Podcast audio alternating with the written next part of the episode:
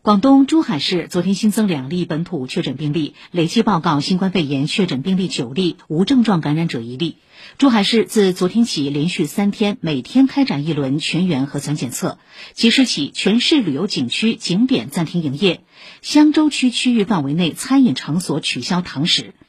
深圳昨天新增两例新冠肺炎确诊病例，其中一例基因测序结果为奥密克戎变异株，是深圳首次检出的奥密克戎变异株本土感染者。目前，深圳累计报告十七例病例，其中病例一到十六为同一传播链，病例十七是一起新的独立疫情。